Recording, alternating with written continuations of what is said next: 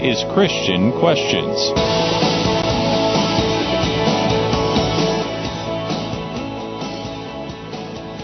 William Boetcker once said, Better to be a strong man with a weak point than be a weak man with a strong point. A diamond with a flaw is more valuable than a brick without a flaw. Good morning, everyone, and welcome to Christian Questions Talk Radio with a Purpose with Jonathan and Rick. We are here to discuss with you, our listeners, thought provoking and meaningful topics based on the Bible. It's a call in format. We are very caller friendly, and we certainly look forward to hearing your point of view. And as always, our perspective is this we believe that there is one God, and through Him, there's one truth which is found in the Bible. Our purpose is to stir your thinking up along with ours as we continually search for clarity in understanding this one truth. While we are not here to teach, we are here to seriously provoke your thinking according to Hebrews 10:24, which is the theme for our program. And let us consider one another to provoke unto love and good works. This provoking is encouraged by Isaiah 118. Come now and let us reason together. And this provoking is based on godly principles, family values, and honest dialogue, all in a politically free zone. The only end result we seek to accomplish is to bring praise, honor, and glory to God our Father and Jesus our Lord. And to contact us or suggest a topic for a future program and receive a Christian Questions travel mug, here's what you do. You write us at Christian Questions, P.O. Box 1837, New London, Connecticut 06320, or check us out on the web at www.christianquestions.net. Today is September 13th, 2009. All audio and printed material are copyrighted and are the property of Christian Questions. So, on behalf of Jonathan, my co host. Good morning, Rick. Hello, and Fred, the man behind the board. Good morning, gentlemen. Oh, we, good morning, Fred. We want to welcome you to this hour of our program. And, Jonathan, where were we last week? Well, last week our question was Can God be seen in creation?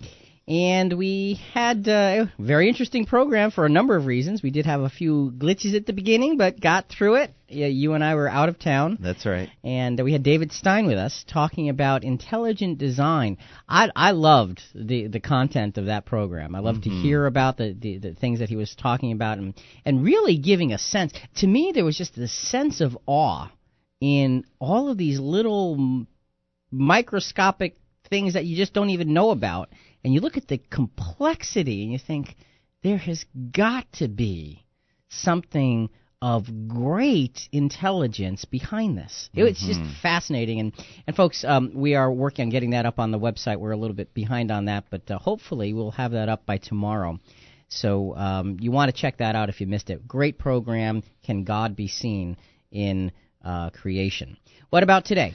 Well, Rick, our question this morning is Are you your brother's keeper?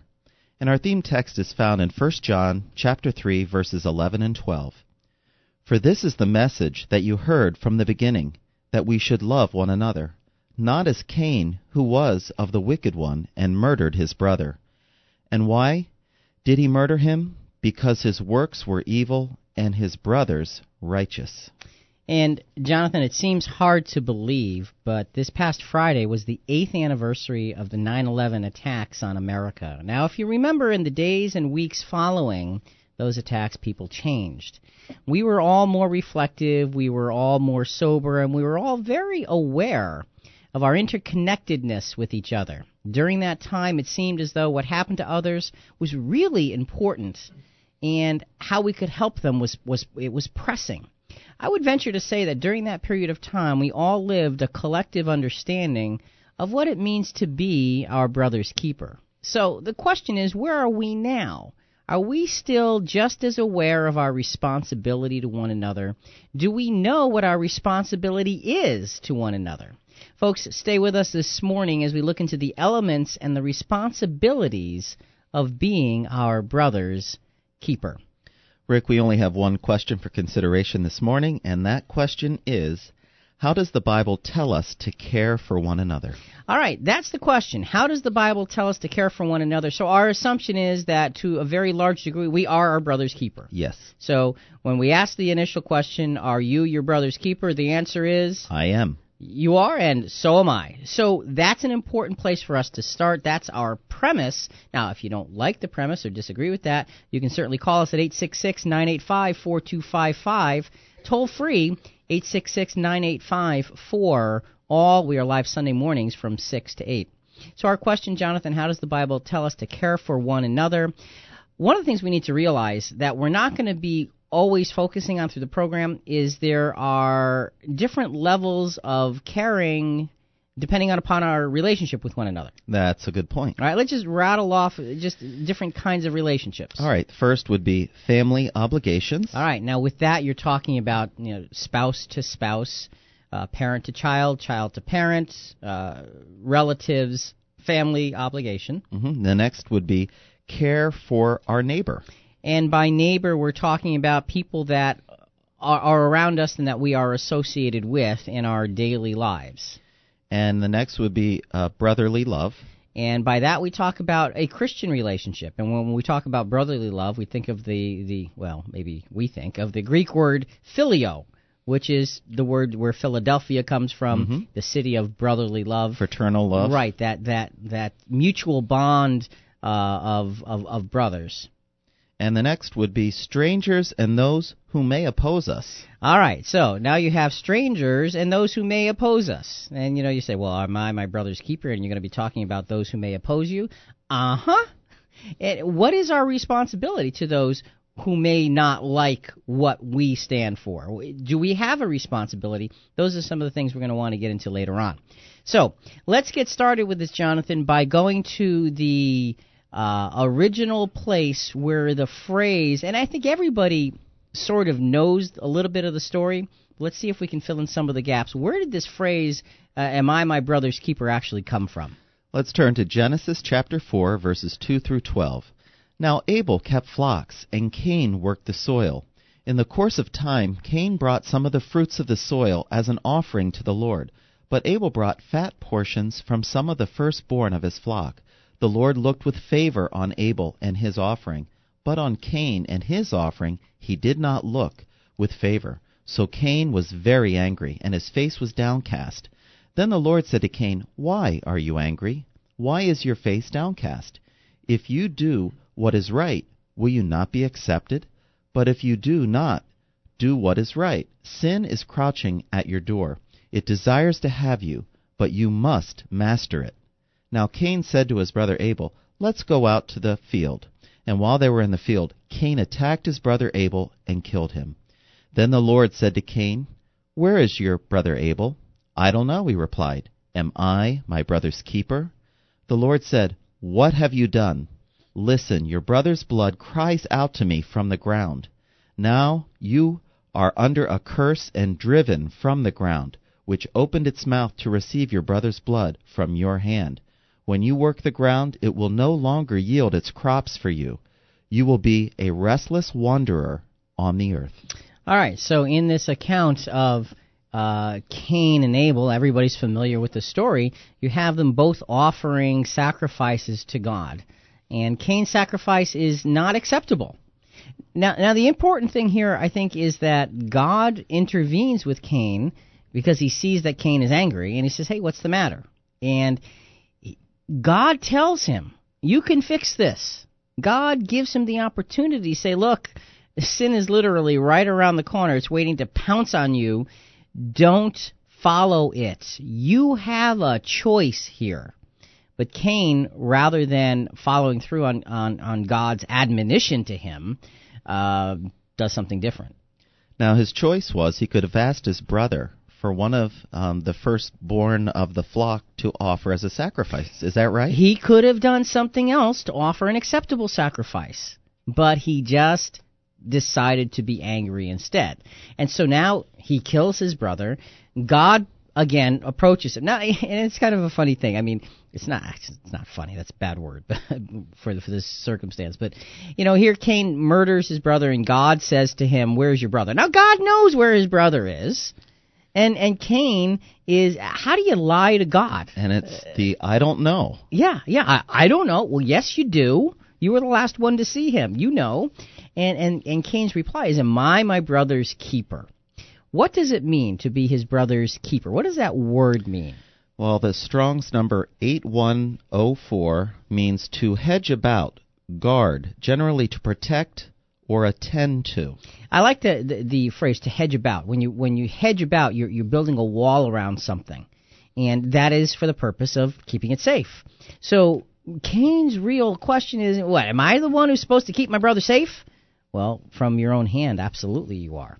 So I think there's an interesting place for us to begin with that. Let's look at a couple of other verses real quick here that use that same word for keeper because I think it helps us to understand uh, what the implication is. Psalm 17, verse 8 Keep me as the apple of the eye, hide me under the shadow of thy wings.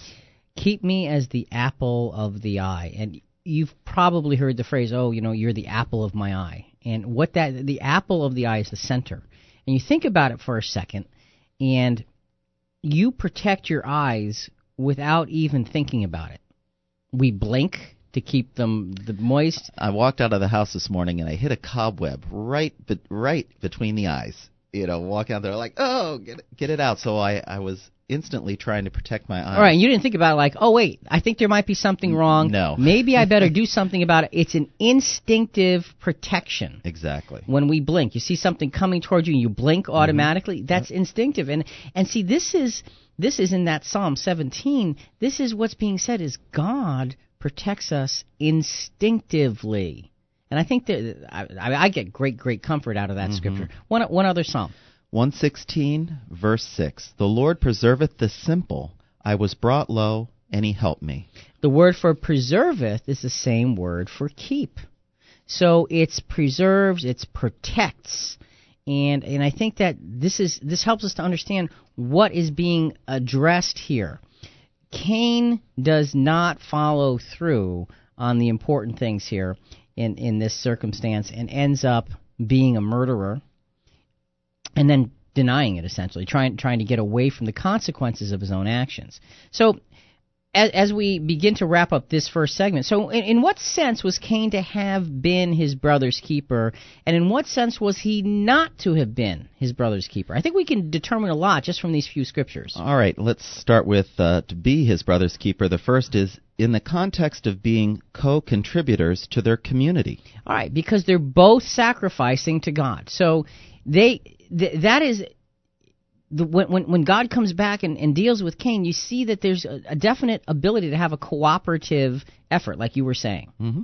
What else? When the opportunity to help one another to please God was present. All right. So when in, in verses four and five that you read, um, Abel brought the fat portions, uh, Cain didn't there was an opportunity to, to work together. Mm-hmm. But Cain did not even open the door for that opportunity to be helpful or be helped by his brother. And he was to be his brother's keeper by regarding the handling of his own emotions and reactions. And I think we're probably going to be be parking on that area for some time during the program because one of the things that happens to us is something goes wrong or something becomes difficult and we react and when we react, we generally miss the boat mm-hmm. in doing the right thing. We do what maybe feels comfortable for us in the in in the heat of our reaction, but it's not generally the right thing. And he was to be his brother's keeper when his brother's well-being was in Cain's own hands. He had his brother's well-being. Come on, let's go out to the field. Oh. He he had his brother's life in his hands and allowed his anger and his rage to overcome him rather than do the right thing and protect uh, his brother. Now let's switch gears. He was not to be his brother's keeper regarding what particular occupation or contribution his brother accomplished. So it wasn't his business to say, "Well, you shouldn't be a keeper of the flocks. You should be you should be a, a tiller of the ground like me." That that's wasn't his responsibility. So he wasn't to be protecting his brother in that area and he was not to be his brother's keeper regarding personal decisions. Uh, an example, who chose to sacrifice what? So Cain made a choice as to what to sacrifice. God said it's not acceptable, and God said to him, You can fix this. Cain was not his brother's keeper, nor was Abel his brother's keeper, keeper in the making of that decision. It was their own. And I think those are the kinds of things that we need to look at and begin to understand as to how being your brother's keeper works. It doesn't apply to every little tiny detail of your life, but it certainly applies to many general areas of looking out for one another because we should and because we care for one another. This is Jonathan and Rick with Christian Questions. Grab your Bibles, don't go away. We'll be right back. You're listening to Christian Questions.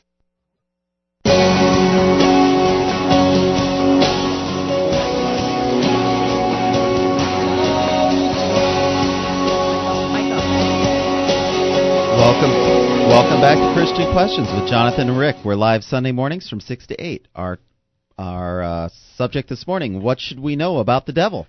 If you'd like to be a part of our program, call 866-985-4255. That's toll free 866-985-4all.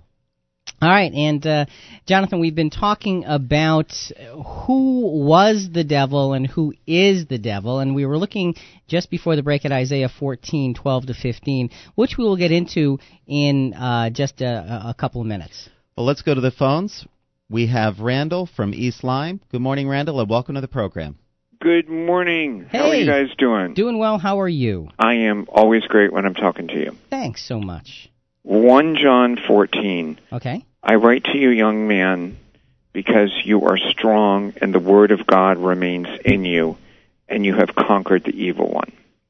And if you go to the Vatican, the official Vatican Catechism, because remember I'm a Catholic and we actually do get an instruction manual. Okay. You're supposed to laugh at that. Uh, I was laughing silently. a seductive voice opposed to God, which makes them, referring to Adam and Eve, fall into death out of envy.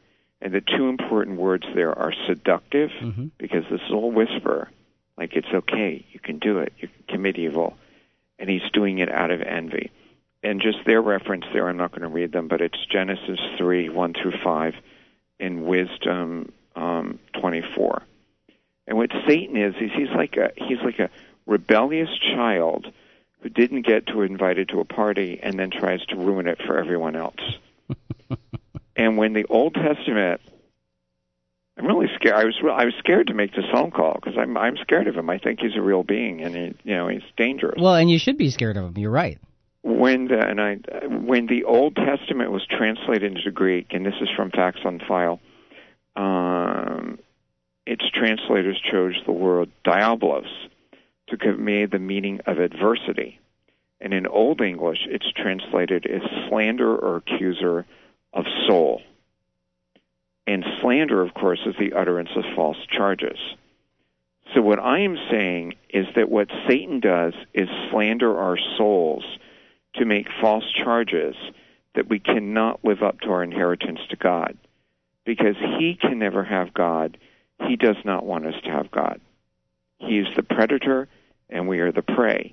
But if you go back to John, but if you keep the word of God in your heart, you can conquer him. Whoa, dude. Well done. and by the way, and just for the record, Yes. just for the record, and I didn't want to do this, but I'm going to do it anyhow. I a friend of my one of my best friend's father um, showed up at an apartment, and his friend's apartment, and there was a big burnt hole in the living room. And his, his friend said, his father said, "What happened?" And he said, "We had a séance last night, and something came up that we couldn't control." Oh, brother. And my point of that is Ouija boards are dangerous. All of that stuff is dangerous. These are real demonic creatures, and they are after us. And you have to be really careful when you start playing around with stuff like that. Well said, Randall. Thanks for your call. Thank you. Take care. And you know, interestingly, uh, he he mentioned first of all a number of scriptures we're going to be going into, a number of definitions we're going to be going into. So he gave you sort of a capsule of some of the things we're, we're heading for. But some of the the points there, Jonathan, he, uh, Satan is a seductive voice. Mm-hmm. He slanders our souls. He's the predator, and he it, and and I think that's the first point maybe we ought to make. We believe that Satan is a real being. Satan is not some concept, some philosophical idea of evil. Satan is a creation of God that made choices to be self-serving. Became an enemy of God. Right, and and that uh, that goes right back. Thanks, Randall, for that call. Uh, great, great thoughts there. Right back to that Isaiah scripture that we read before the break, Isaiah 14, 12 to 15. We won't read it again, but let's let's take it apart and just go through it point by point. What is it that that Satan wants? What does the devil want? This scripture actually tells us. Uh, first point I will ascend into heaven. He has he was already on the holy mount of God. All right, so he was already in a high and exalted place, but that wasn't enough for him because he said in his heart, "I will ascend into the heaven." So where he was positioned wasn't good enough in his own mind. The next point I will exalt my throne above the stars of God. Now think about that. That's what the scripture says. Uh, but he was already one of the stars of God. Next point I will sit in the mount of the congregation in the uttermost parts of the north. I will sit in the mount of the congregation in the uttermost parts of the north. The uttermost parts of the north, if we look at the book of Job, seems to indicate that's where God abides. So he's saying, I'm moving in over there. He had no right to go over there. What else? I will ascend above the heights of the clouds. All right. Interesting. Remember when Israel was was freed from Egypt Mhm. and they're wandering through uh, the the wilderness. Yes. What led them by day? Um, the the cl- The cloud. cloud by day and, And the, the- fire by night. Yeah. So I will ascend above the heights of the clouds. It's, it's almost like he's saying, I'm going to ascend above the influence of God's presence with man. I'm going to do. I'm going to go higher than that. What else? Next point I will make myself like the Most High. Now, think, see, he's saying here he's not replacing the Most High, but rivaling the Most High. So Lucifer was looking for a dominion. He was looking for power and authority, and he was looking to usurp that which he had no right to. And I think that's what the core thought here. He was looking to take over something that was not his. He didn't create it. He was given responsibilities to develop it and protect it, but that wasn't enough for him.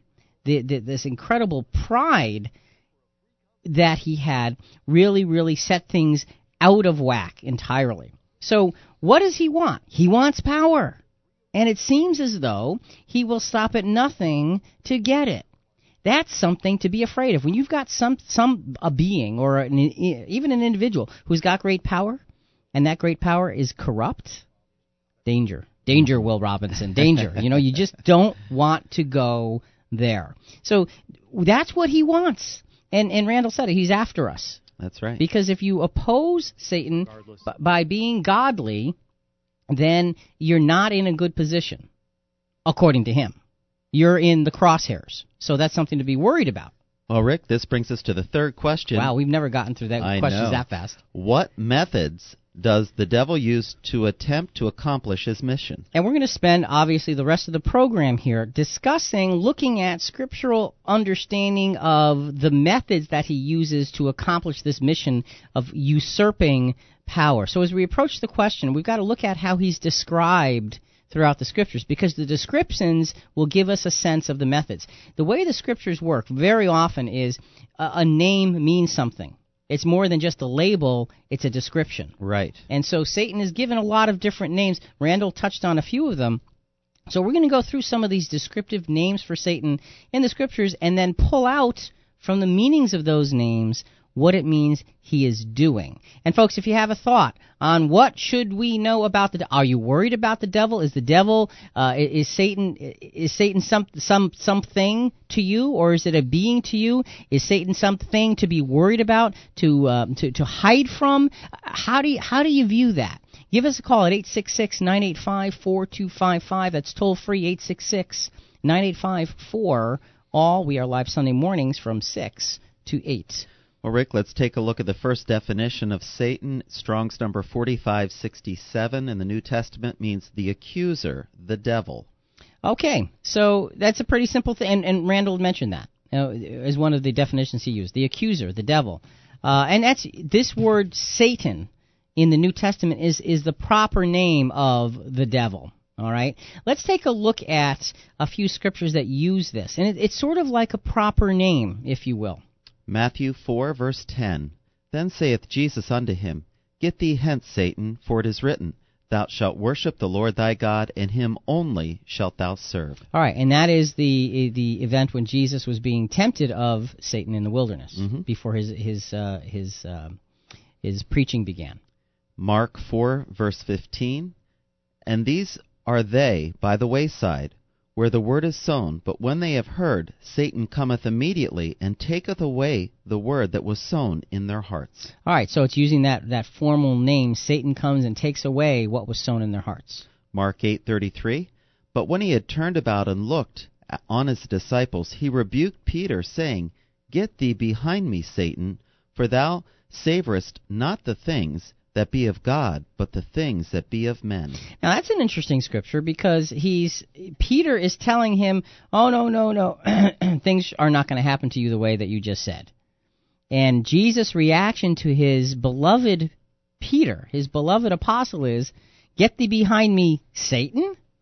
Now, so he's calling him Satan. Why is he doing that? It's because Peter's comments were, were, were taking on the role of Satan. He was in opposition of God's will. Exactly.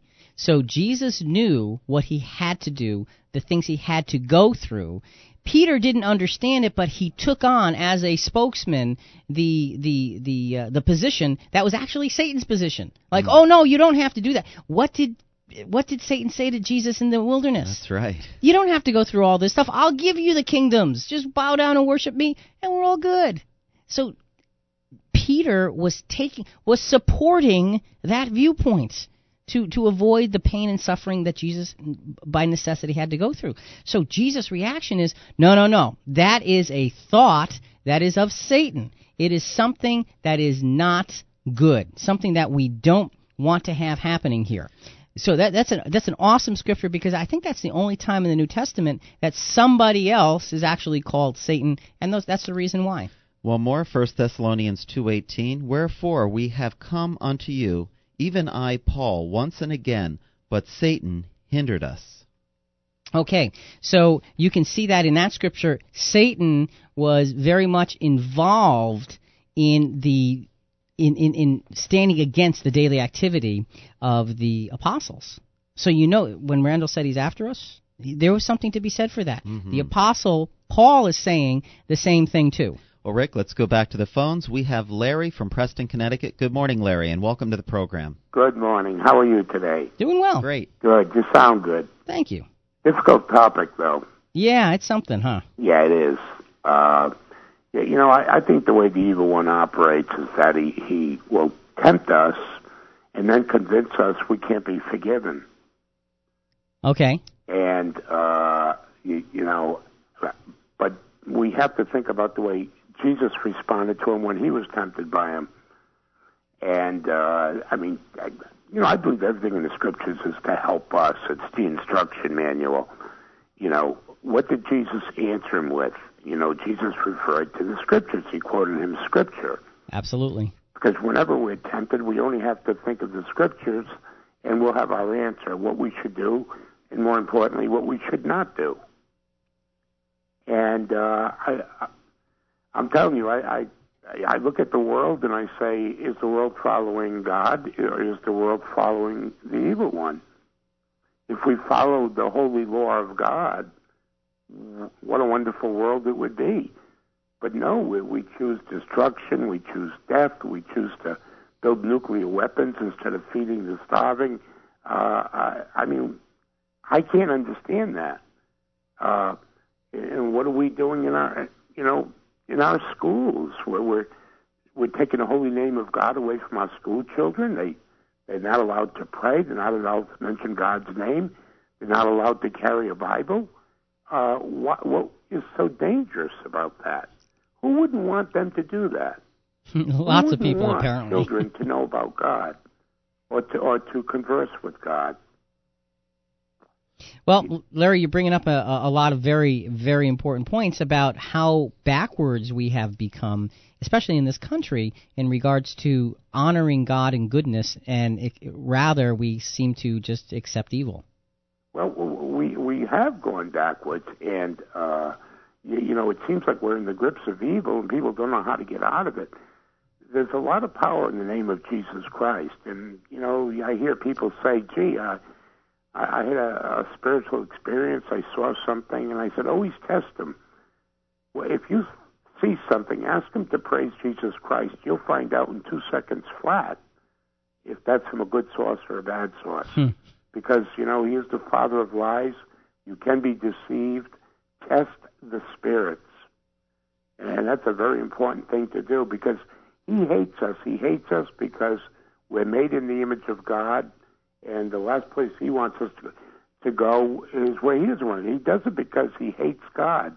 We're really insignificant, but he has such a hatred for God, uh, and that's why he hates us. He wants to see us destroy ourselves.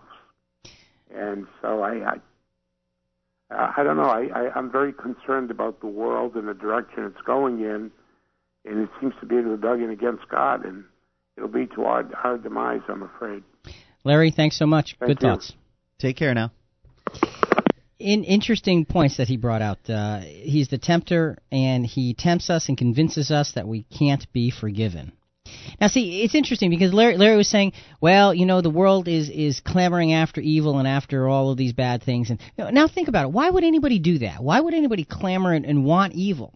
It's not because you want what you consider to be evil, but it's because we fall into the category of what Satan was doing. I will ascend into the heaven. I will exalt my throne. I will sit in the mount of the congregation. I will ascend above the heights of the clouds. I will make myself like the Most High. Get the point? Ay, ay, ay, ay, ay, ay, ay. That's, that's really what it boils down to. It's all centered on me. And when the world becomes centered on me, it can't possibly be centered on godly principles. Can't be done. You can't have both. And so essentially, selfishness equals satanic because he was the original one that put things in that perspective. So as we continue with this discussion, next point is going to be let's look at some more of the names that are given to Satan or the devil in the scriptures. What do they mean? What are the things that he does to try to get us off track so he can accomplish the things that he sees as important that are obviously very, very ungodly? This is Jonathan and Rick with Christian Questions. What should we know about the devil? Stay with us. You're listening to Christian Questions.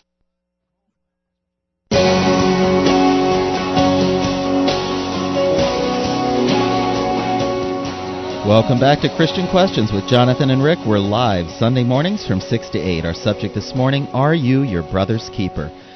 To be a part of our program, call toll free 866 985 4255. That's 866 985 4 all. And Jonathan, we are looking at uh, just before the break, we were talking about edifying one another, and that word means it has to do with architecture and structure and building something strong and sound. And, and we read a scripture that talked about do not destroy the work of God for the sake of food.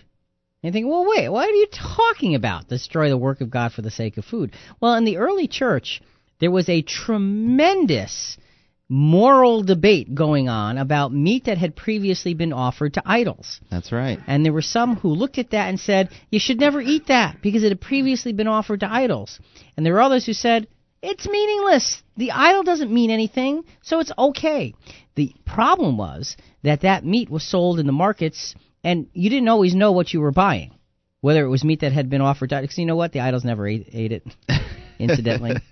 you know, you offer it up, they don't take it, so okay, you take it back. and you sell it, and you make money on it. Uh, that's Uh-huh. that's a whole different story. We're not going to get into that part. But th- the point was there was a real clash of consciences because there were some who said it had been offered to a to a pagan idol, it's not good, uh, versus um, this is something that is important uh, to, uh, to to follow through on because it doesn't mean anything. You don't want to stumble your brother, right? And that was the point of being your brother's keeper. Is look, if if you and I are having this debate, and I'm the one who's who gets all bent out of shape about it, and you have you have meat that you know has been offered to an idol, But it doesn't mean anything to me. but I'm sitting but there with you, You're concerned about it. and I'm really concerned about it. What it's, it's what it's suggesting is what should you do? I- I'm not going to eat it because I don't want to uh, hurt you. Right, because it it is such a big. It's not just a matter. It's not being a vegetarian versus not being a vegetarian. Right. This is something that has spiritual consequence, and your reaction. The apostle is instructing you. Look, his conscience is tuned differently. Respect that. Exactly. Okay, it doesn't mean that when I'm not there, you can't do what Sure. you believe to be the right thing. Absolutely. But out of respect for me, where my conscience is different, the apostle is saying it's okay. It's okay. You don't have to stand up for some big thing. It's his conscience that you want to build up, you want to edify. Well, Rick, let's go back to the phones. We have Julius from Groton, Connecticut. Good morning, Julius, and welcome to the program. Good morning. Good morning, gentlemen. Good morning. What a great topic. Yes, it is. Ooh, beautiful, meaningful scriptures. Life and death evolve about, about this topic, I think. Uh, yes, by uh, God's command. We are to be our brother's keeper. The very fact that God asked Cain means that God held him accountable, and He Right. holds all of us Absolutely. accountable. You know, uh, I have uh, an, uh, a an analysis in my mind that I'd like to share with you. Very, very, very brief. Uh, you know, these famous athletes of our day. You know how they can be skillful, impressive, awesome, spectacular. Mm-hmm.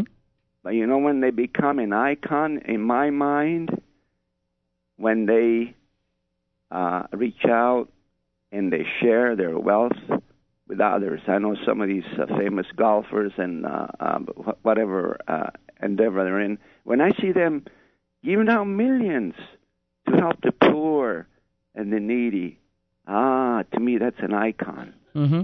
When when they reach out to their brothers and uh, the needy people. Now, bottom line, scripturally, uh, you, you have so many meaningful scriptures. Uh, uh, the Word of God is so full of instruction on how to do this. But one that uh, I'd like to share with you in closing is James 1:27. I think it's the last verse in uh, James chapter 1. What is what is pure religion? Pure religion, the Apostle James says, is reaching out to the widows, to the orphans, and keeping oneself unspotted from the world. You see how uh, powerful uh, James puts it in harmony with your topic and the beautiful scripture you're bringing out. Thanks for sharing God's word. God bless. Thank you, Julius. Take care. Good day. What a great scripture that was. Pure religion is taking care of those who need caring. That's what pure religion is. And and and as we look at this topic of being your brother's keeper, we got to keep that in mind. That was James 127 uh, Julius gave us. Thanks Julius for that. Uh, very very important. And you know the other part that he said is all of this we are accountable to God for it. So it's not just a matter of trying to put it in perspective for our own good. That's important. And it's not just a matter of putting it in perspective for our neighbor's good. That's also important. But it's a matter of putting it in perspective because we are accountable to God for how we treat one another. And I think that's the most important thing in relation to this particular topic. Folks, if you have a thought, it's 866 985 4255. Toll free 866 985 4 all. We're live Sunday mornings from 6 to 8. Uh, Jonathan, let's read one more scripture in First Corinthians, and then we got to jump to our next subheading here. And this is in context to edifying one another. Pursue love and desire spiritual gifts, but especially that you may prophesy. For he who speaks in tongues does not speak to men, but to God, for no one understands him. However, in the Spirit he speaks mysteries. But he who prophesies speaks edification and exhortation and comfort to men. He who speaks in tongues edifies himself, but he who prophesies edifies the church. And I think this is uh, one of those classic examples. When you look at the context of the scripture, there was a big problem in the Corinthian church because there were the gifts of the Spirit that were given to the early church that were being misused. And the most common misuse in Corinth was the gift of speaking in tongues. And they it was being done in a very unspiritual manner. And it was done not in a manner that was building up, edifying the brethren that they were meeting with. It was just it was puffing up the person. It's like you're building yourself up. That's not your job.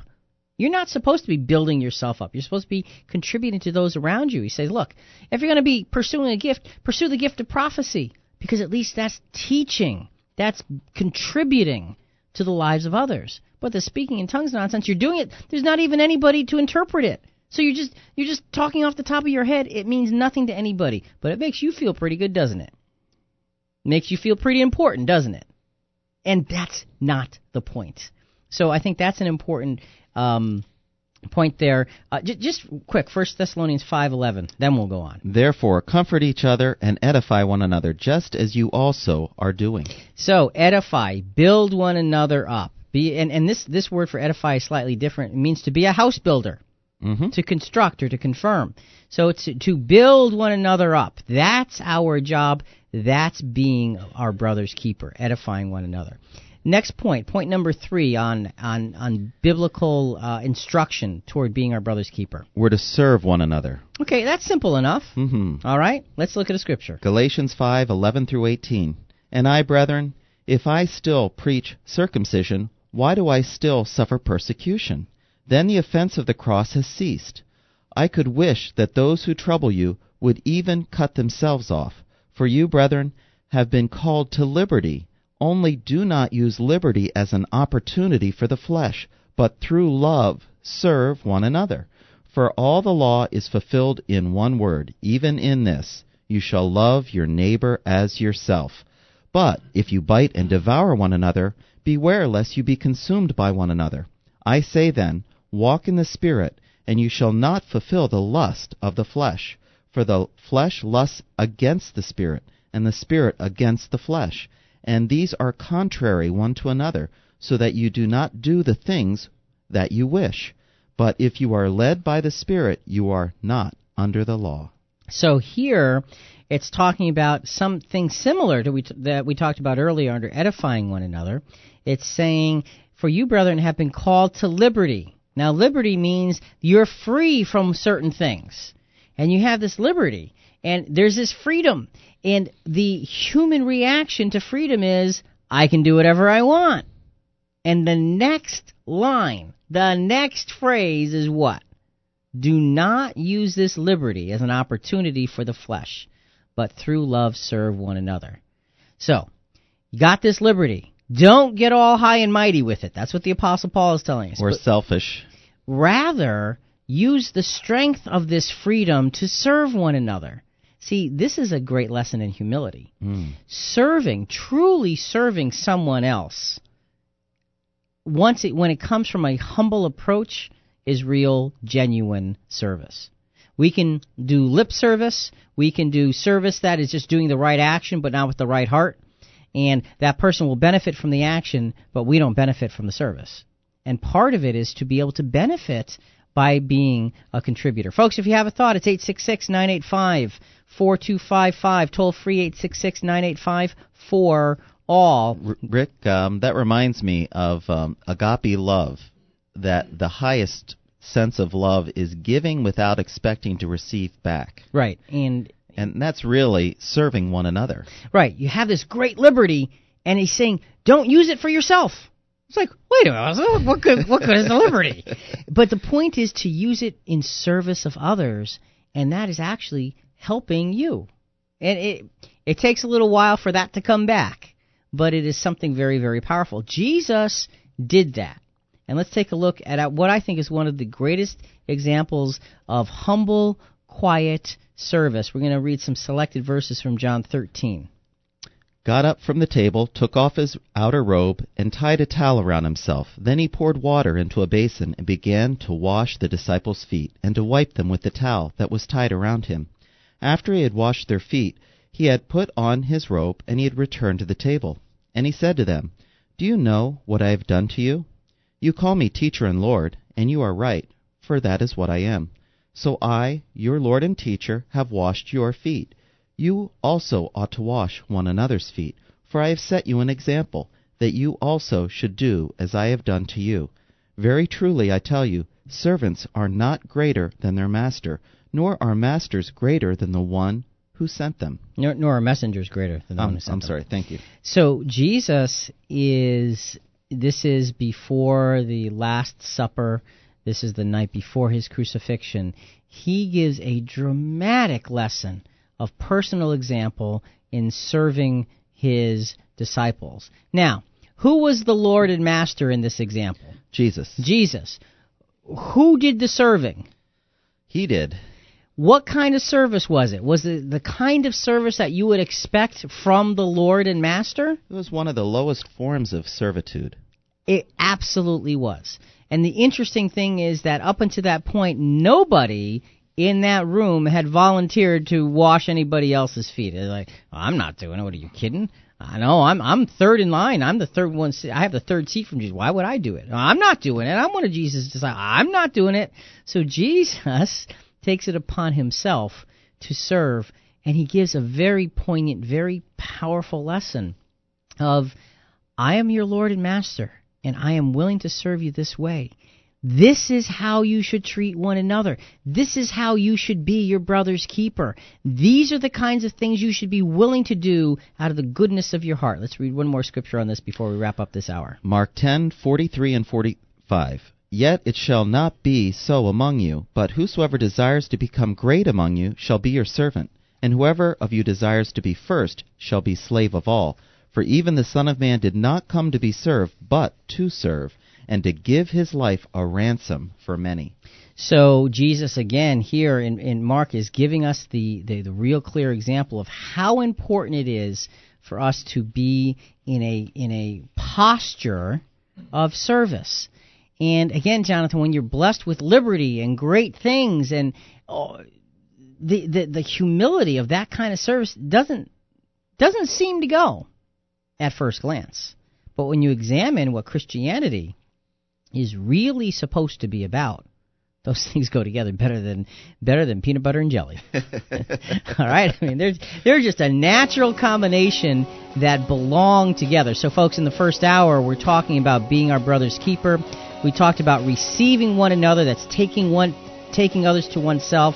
Talked about edifying one another, helping to build a structure of their lives. And the third point in this first hour was serving one another and being humble the way Jesus was. In the second hour, we'll continue. We'll also spend a few minutes looking at 9 11. For Jonathan and Rick, this is Christian Questions. We'll be back after the news and all of that. But until then, are you your brother's keeper?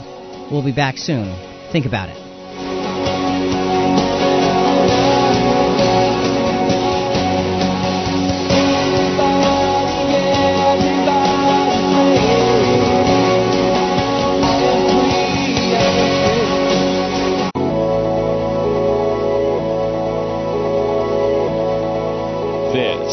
Christian Questions.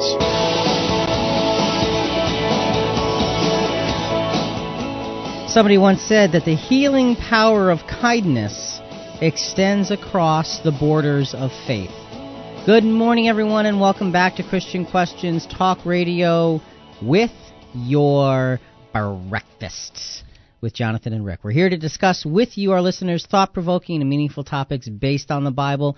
It's a call in format. We are caller friendly, and we look forward to hearing from you. And, Jonathan, what is our topic this morning? Well, Rick, our question is Are you your brother's keeper?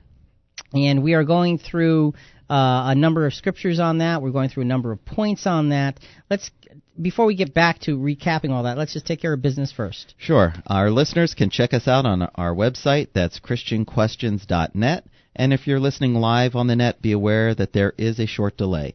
There are many archive programs to listen to, and if you have any questions or comments, that's the best way to get in touch. Again, that's christianquestions.net. And I also want to remind you that we are a little bit behind on the uploading, uh, especially of last week's archive. We're working on that. We apologize. Uh, but that's just the way it is. that's where we are. Can I tell you? All right, Jonathan, we're we're we're looking at are you your brother's keeper? There were there's actually nine points we're going to try to get to this morning. What were the first three that we talked about of biblical instruction as to how to be our brother's keeper? Well, Rick, we're to receive one another. Okay, that means to take to oneself. We're to edify one another. And that is really the word literally has something to do with architecture and building. We're to literally help to build the life of our of our brother. And Rick, we're also to serve one another. And we looked at that just before the break, and uh, looked at that the, from the standpoint of the great humility of Jesus' own example. Now, the fourth point is we're to bear one another's burdens. I want to mention the fourth point before we discuss it because one of the reasons we chose this subject for this weekend is because it is uh, another anniversary of the 9 11 terrorist attack. And I think that being one another's keeper came out post 9 11. It really did. There was a sense of community that just was dramatic. and the bearing of one another's burdens, the willingness to stop and consider instead of run right by was was prevalent. And you see that and you think, wow, it's such a sad thing that A, the tragedy has to happen, Mm-hmm. but B, that it takes such a tragedy to bring such goodness out. That's right. A lot of care and concern was on everyone's heart at that time. And uh, again, while we're not a, a political program, 9/11 was one of those things that affected everyone. And uh, you know, th- this this was a murderous attack on innocent people. And we just want to take a few minutes and and pay some tribute of respect to the events uh, 9/11. So, Fred, do you have that all queued up? That um, that that CD. There is a um, a song by Alan Jackson that uh, we just want to want to play for you, give you a sense of sort of sitting back and reflecting because it fits so well. It fits so well in the context of being our brother's keeper. And the song asks a lot of questions. Where were you? What were you doing? What were you thinking? What did it cause you to think? What did it cause you to do? So let's let's go through and just listen to that to reflect on being our brother's keeper. So Fred, um, okay, not quite yet. All right, um, so Jonathan, while while he's getting ready, let's actually read the Galatians six uh, scripture, Galatians six one through seven. Brethren, if a man is overtaken in a trespass, you who are spiritual, restore such a one in a spirit of gentleness, considering yourself, lest you are also tempted. Bear one another's burdens, so, and so fulfill the law of Christ. For if anyone thinks himself to be something when he is nothing, he deceives himself. But let each one examine his own work, and then he will have rejoicing in himself alone, and not in another. For each one shall bear his own load. Let him who is taught the word share it in all good things with him who teaches. Do not be deceived. God is not mocked. For whatever a man sows, that he will also reap. And we're going to get into the details of that scripture uh, momentarily. But for now, folks, just sit back and reflect on the events of that day and uh, where you were, because I'll bet you know where you were, what you were doing. I'll bet you remember your reaction. You can still feel your reaction, and it's something that it's important to not forget. It's important to to um, uh, not let those details of our lives go unnoticed. To hold them and learn the lessons from them. So listen.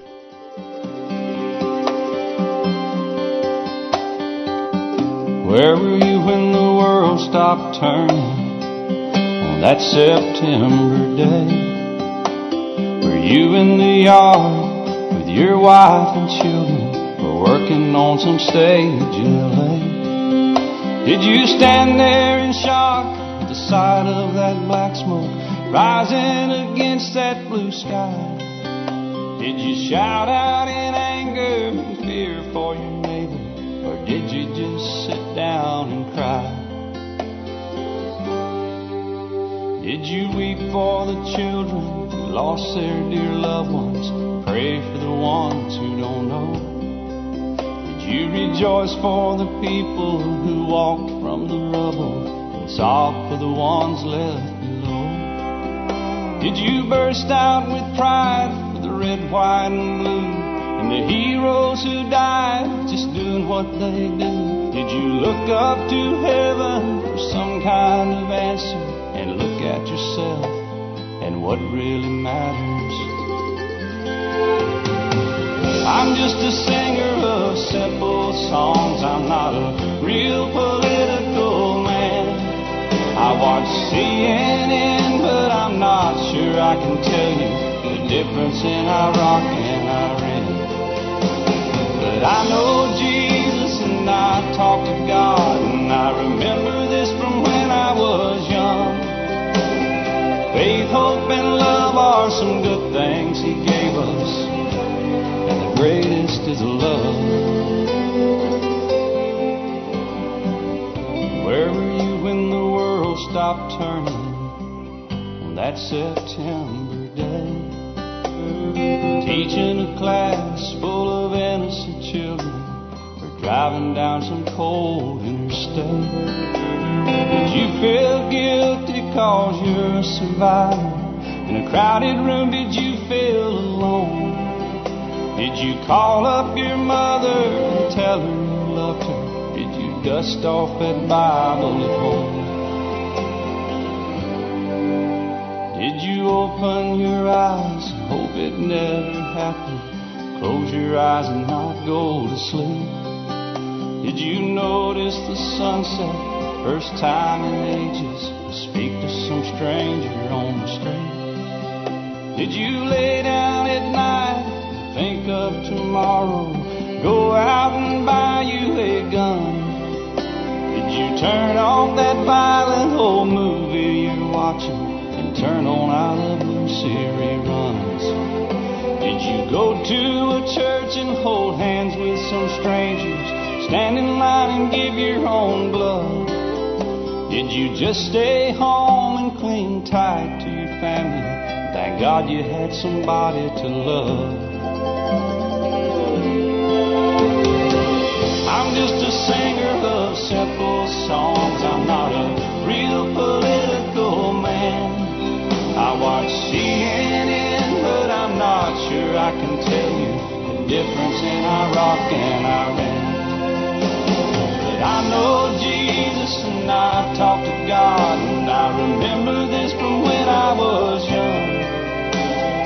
Faith, hope, and love are some good things He gave us, and the greatest is love. I'm just a singer of simple songs. I'm not a real political man.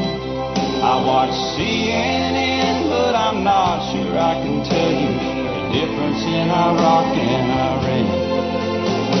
But I know Jesus and I've talked to God, and I remember this from when I was young. Faith, hope, and love are some good things He gave us, and the greatest is love. And the greatest is love. And the greatest is love.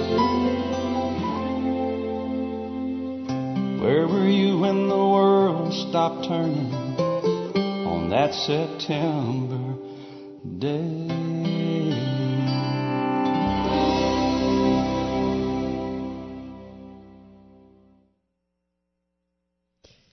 Again, that's Alan Jackson. Where were you when the world stopped turning that September day? And Jonathan, it really puts things in perspective, doesn't it? It sure does. It gives you a sense of the reality of having to deal with and having to um, cope with such a tragedy. But it also gives you a sense of the responsibility one to another. And I think that's such an important thing. Let's get back to our scriptures. we were, you read before the song Jonathan Galatians 6 1 through 7. And I think this scripture helps us to define and determine what being our brother's keeper how it really is supposed to work. We're to restore um, one another in a spirit of gentleness, considering yourself lest you be tempted. Bear one another's burdens, and so fulfill the law of Christ. Now, the the question here is okay, you're supposed to bear one another's burdens, and then later on in the scripture it says, "For each one shall bear his own load." In the King James version, it uses the same word. It says burden.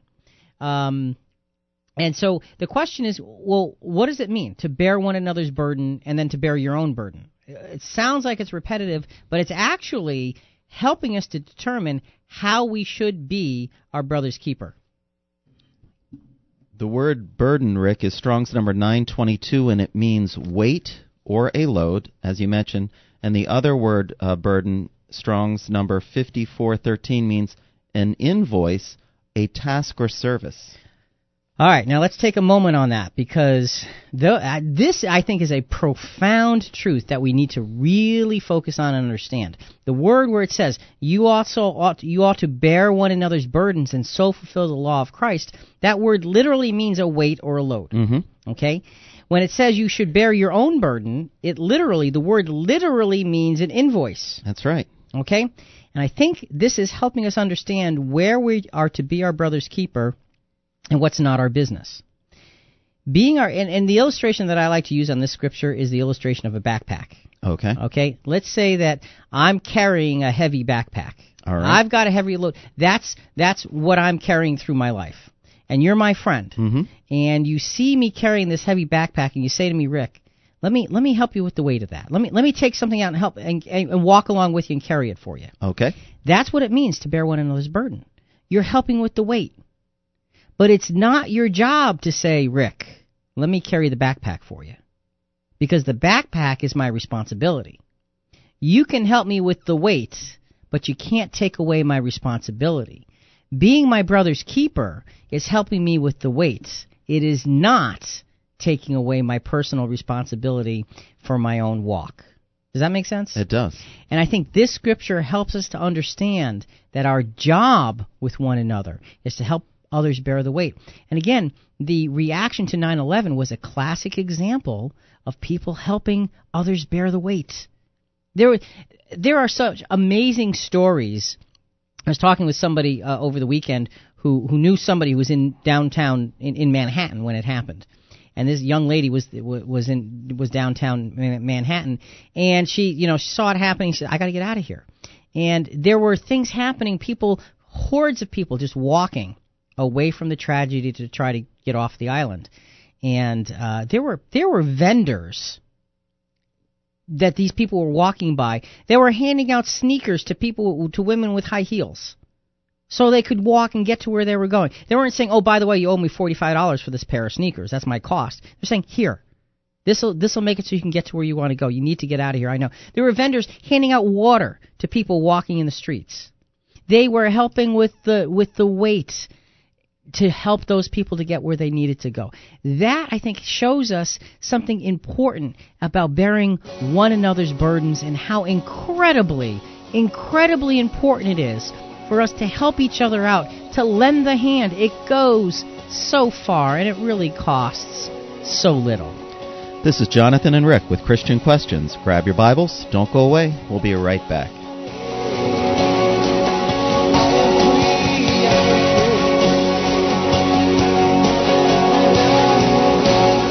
You're listening to Christian Questions.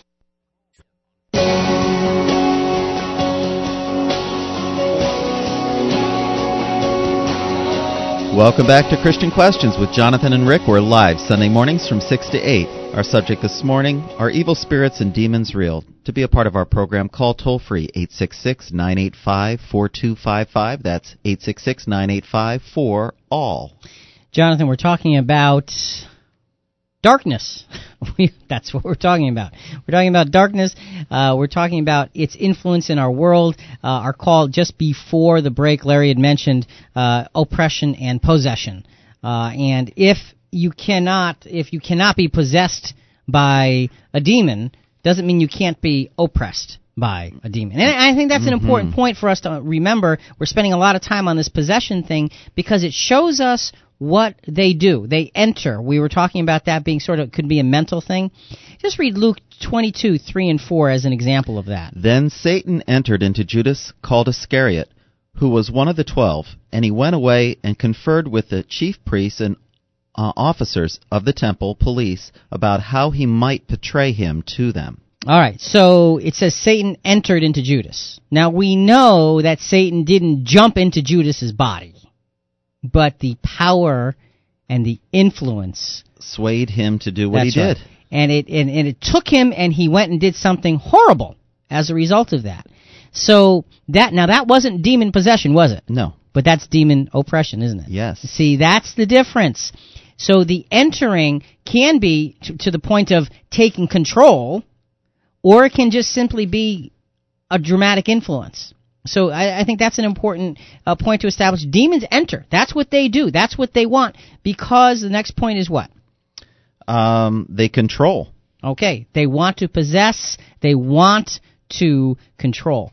That's what they want. That's what we saw in those two examples that we read previously. They are looking for control. And folks, remember when you are dealing with a, a power that is beyond your ability to cope with, you're going to lose. It's that simple. You're going to lose. So you must rely on something that is more powerful than that which is attacking. And we're going to get to that very, very soon, I promise. If you have a thought, it's 866-985-4255, toll free, 866-985-4 all. We are live Sunday mornings from 6 to 8. So demons enter, they possess, they want to control. What else? Um, demonic power is not satisfied unless it is able to control. Now that I th- see, I think that's a very important part of this whole discussion. It's not satisfied unless it's able to control. Think about, and again, I, I want to use the, the, the, thought of an addiction as a for instance here, um, because it helps us to understand how this all works. If you're addicted to something throughout, you know, your actions, what happens when you when you start to ignore it? It gnaws at you, and it comes back at you, and it bothers you, and it over and it, and it's on your mind until you give into it. That's what really happens here. Let's look at Matthew 12 verses 43 to 45.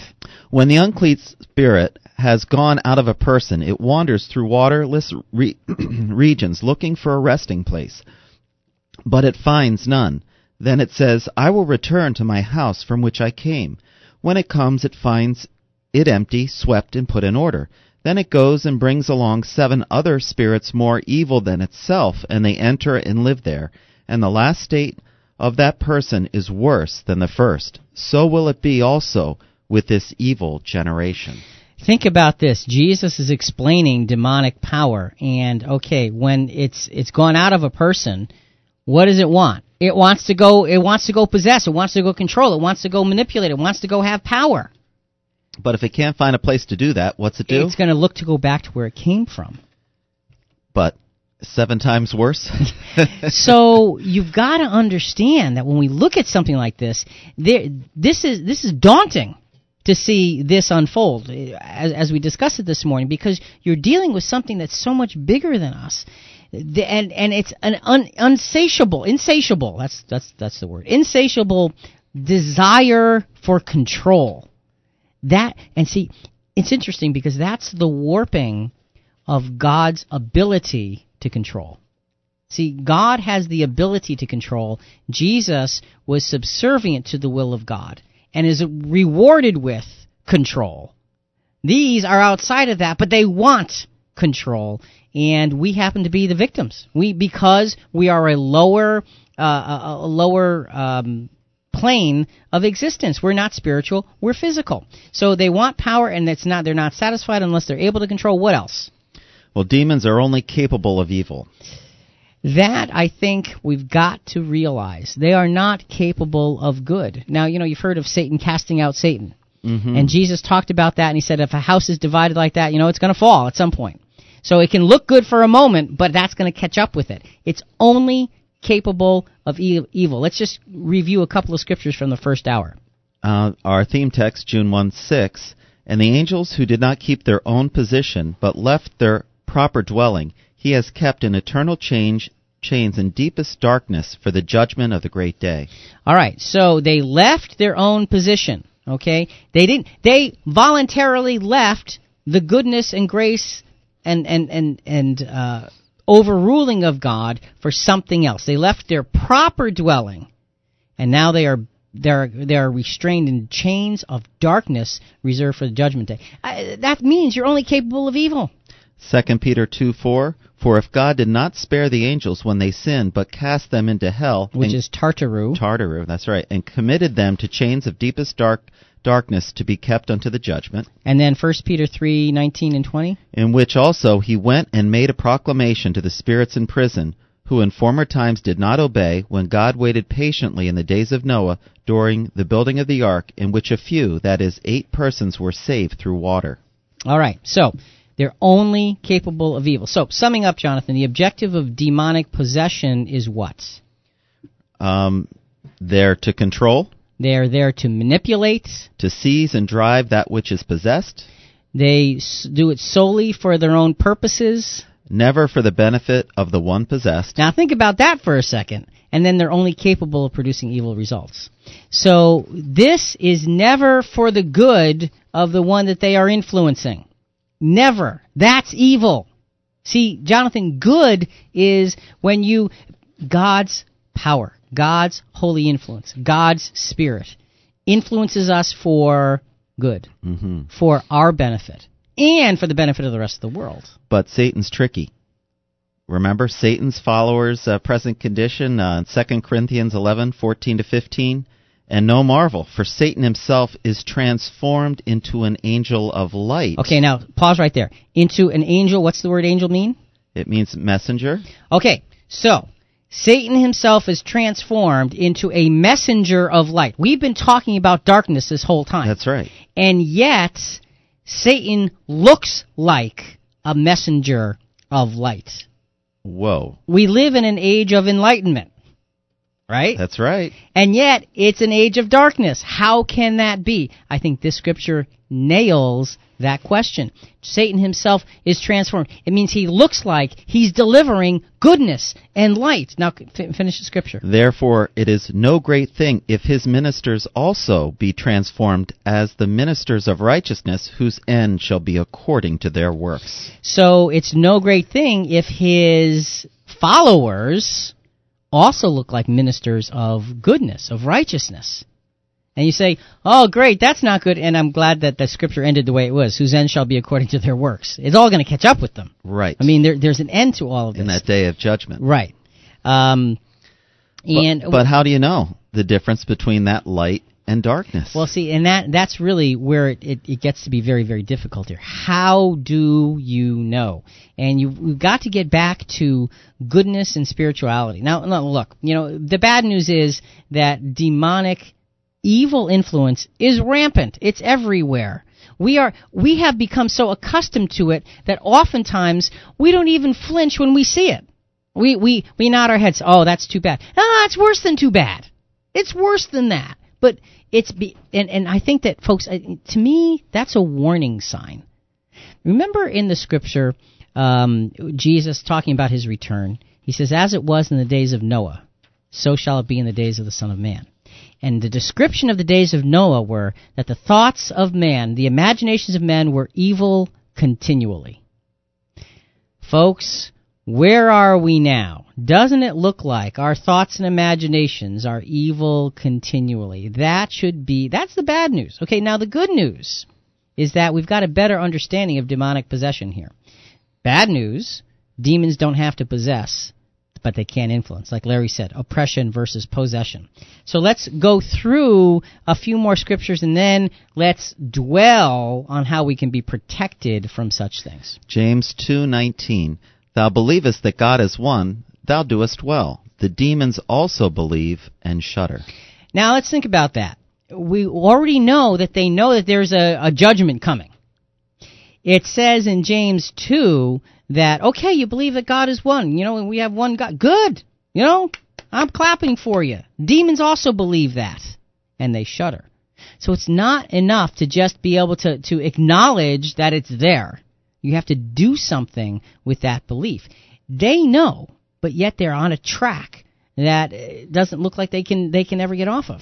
Ephesians 6:12 I think Larry alluded to this scripture for we wrestle not against flesh and blood but against principalities against powers against the rulers of the darkness of this world against spiritual wickedness in high places. This is a great scripture because it helps us to grasp the difficulty.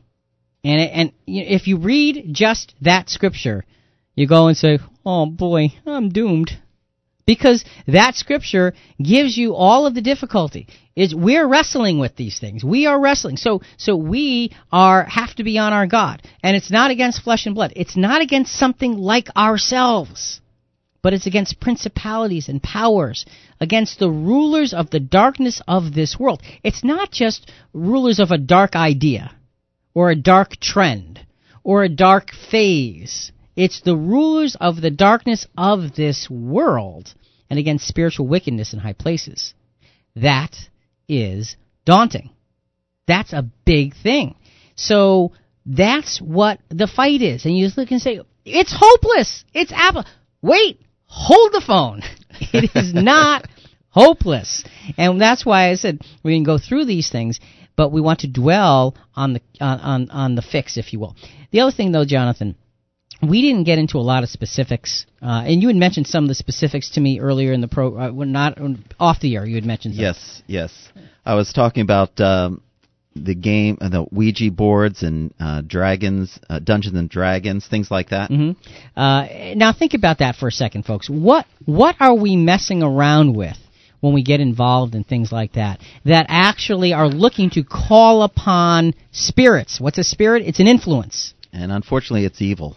Exactly. Now, see, one thing we didn't discuss here that I think is important to at least bring out there are many instances of God's angels, God's messengers, working with human beings. hmm The key thing in every instance when God sends an angel, the angel comes, the angel delivers the message, And goes home. and then leaves. Then they leave. It's done. It's a message from God, it's delivered, and then they go. De- demons don't follow that practice. They hang around. They want more power and influence. God delivers the message for the good of mankind, ultimately. Even if it's a message of, of, of uh, immediate doom, it's still a message for the good of mankind, ultimately. Demonic messages are for our destruction, and there is not the process. God has a very specific process for having spiritual beings interact with us. Demons don't follow those rules because they want power. So how do you deal with those things? And when you're dealing with uh, tarot cards and Ouija boards and Dungeons and Dragons and all of that stuff, folks, you are opening your mind up to what? Evil. Exactly. When you open your mind to evil, what good comes of it? Nothing good. Exactly. That's why we need to be very clear that we must draw lines in our hearts and in our minds so that we can stay as far away from the evil because the further you are from the evil, the closer you are to the good, and that's where we're going in the next segment. This is Jonathan and Rick with Christian Questions. We'll be back right after this break.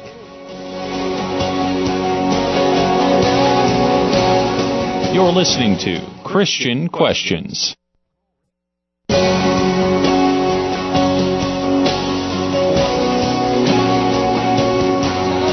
Welcome back to Christian Questions with Jonathan and Rick. We're live Sunday mornings from 6 to 8. Our subject this morning Are you your brother's keeper? To be a part of our program, call toll free 866 985 4255. That's 866 985 4 all. And Jonathan, we are talking about being our brother's keeper and how important it is. And I'll tell you, there's an awful lot of stuff here that uh, you look at and say, gee, it's a pretty big responsibility. It really is. And there's a lot of ways to accomplish it. That's right. And now we're talking about we are to exhort one another. And again, the exhorting is, is almost a pleading to be calling someone near to you for the purpose of encouraging them, not giving them orders, but encouraging them. And uh, let, let's look at Romans 12, 1 and 2. This is another pleading. I beseech you, therefore, brethren, by the mercies of God, that you present your bodies a living sacrifice, holy, acceptable to God, which is your reasonable service. And do not be conformed to this world, but be transformed by the renewing of your mind, that you may prove what is that good and acceptable and perfect will of God. And I beseech you, I'm pleading with you, brethren, by the mercies of God. And you know what? I think that this this verse was written to those who were already uh, dedicated Christians, Yes. but weren't living up to the standards that they should have been. Mm-hmm. And the Apostle Paul is, through the book of Romans, through the letter there, he's laying out all of the reasons that their standards should be high. And in the 12th chapter, he's saying, Now I'm pleading with you. Look at the things that I've just written and present your bodies a living sacrifice. It's worth it. That's what he's saying. And, and let, us read one more scripture on this point before we move on, and there's another quick little point I want to make. here. First Peter two eleven and 12. Beloved, I beg you, as sojourners and pilgrims, abstain from fleshly lusts which wage war against the soul, having your conduct honorable among the Gentiles, that when they speak against you as evildoers, they may, by your good works which they observe, glorify God in the day of visitation.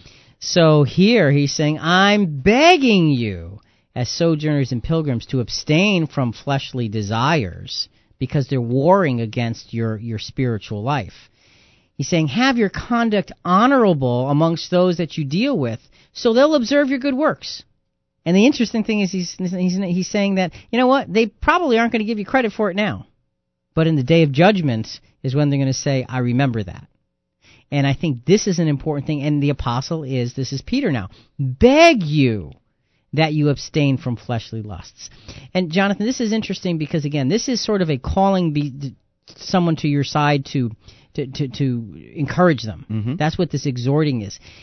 What this is doing is because you're not giving someone orders, you're not telling them how bad they are, you're leaving their dignity intact. I like that. And you're just building upon their dignity rather than attacking it, perhaps if they're off off base a little bit. And I think that's such a great way to understand this. Leave their dignity intact and and plead with them to come up a little higher, come up a little higher. Folks, if you have a thought, it's 866 985 4255. That's toll free 866 985 4 all. We are live Sunday mornings from 6 to 8. Rick, let's go to point number eight. We are to consider one another.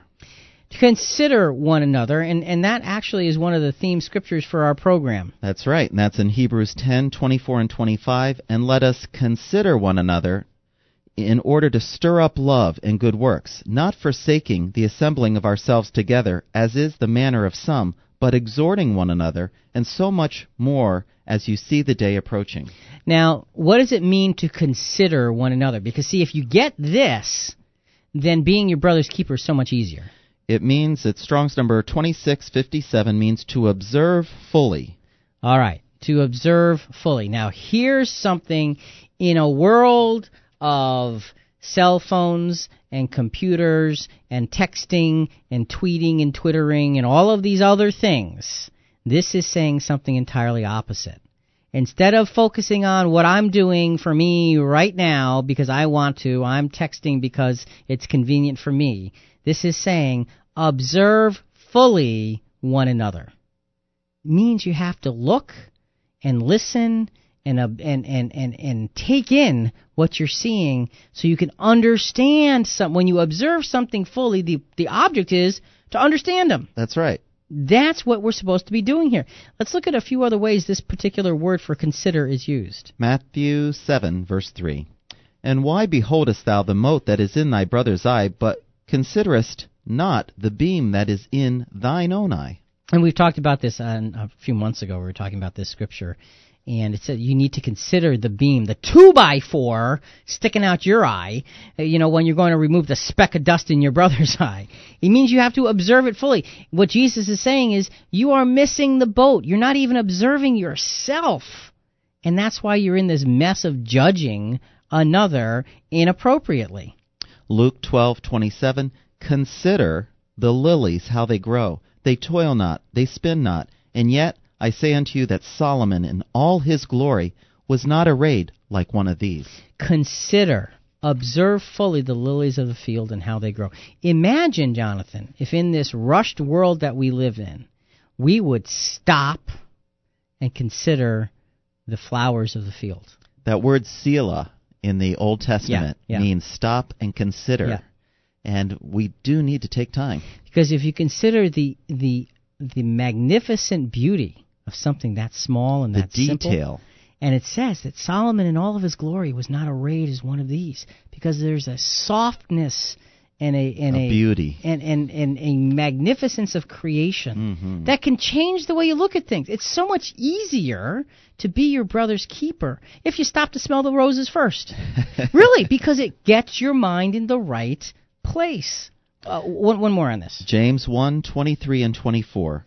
For if any be a hearer of the word and not a doer, he is like unto a man beholding his natural face in a glass. For he beholdeth himself and goeth his way, and straightway forgetteth what manner of man he was. Again, the admonition there is to not forget, not to forget what we see when we look at ourselves, to consider fully. And that same way, we're supposed to be observing our brothers and our sisters for their benefit. The word humility, I think, really ties into this. Yeah.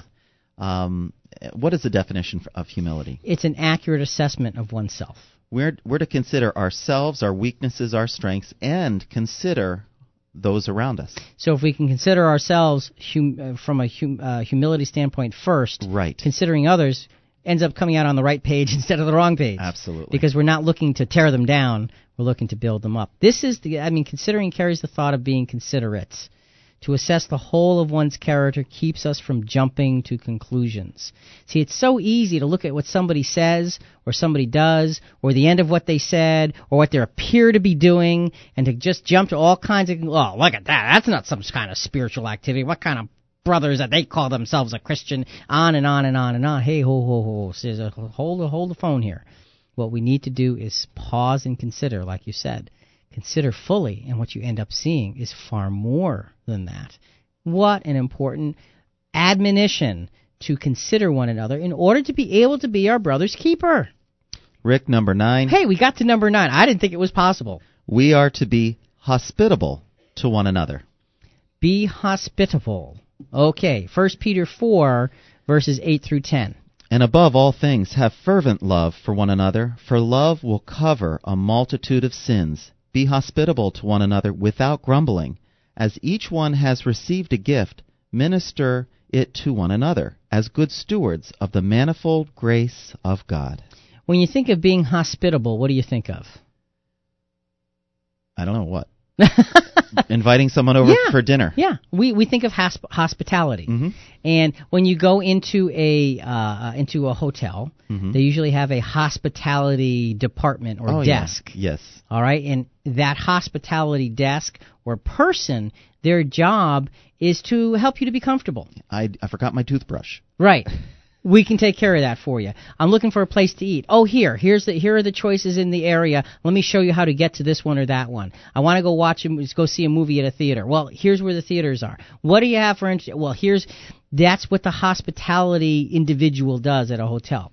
When you think of being hospitable in terms of like you said personally, you think about inviting somebody else over. Mm-hmm. Okay, and when you invite them over, do you let them like sit by themselves on a, on a chair on the front porch? Uh, because well, they're in the house. I mean, they're on the porch. Isn't that good enough? No, you welcome them in as a family member. Your home is theirs. And so you don't put them on the front or the back porch. No. Okay. Okay, I'll remember that next time I come to your house. If you seat me on the back porch, I'm gonna know something's up. but I think hospitality; those are the things that we think of, but I think it goes a lot deeper than that. And I think scripturally, if we can really grasp hospitality, we understand it uh, in in a, in a very positive manner in terms of being our brother's keeper. Let's look at a few other scriptures. 2 Corinthians 9, 6 through 10. But this I say, he who sows sparingly will also reap sparingly, and he who sows bountifully will also reap bountifully. So let each one give as he proposes in his heart, not grudgingly, or of necessity, for God loves a cheerful giver. And God is able to make all grace abound toward you, that you also having all sufficiency in all things may have abundance for every good work. All right, so in this scripture it talks about he who sows bountifully will reap bountifully. Let each one give as he purposes in his heart, not grudgingly. God loves a cheerful giver. Hospitality is more than just opening the door of your house. Mm-hmm. It's opening the door of your heart.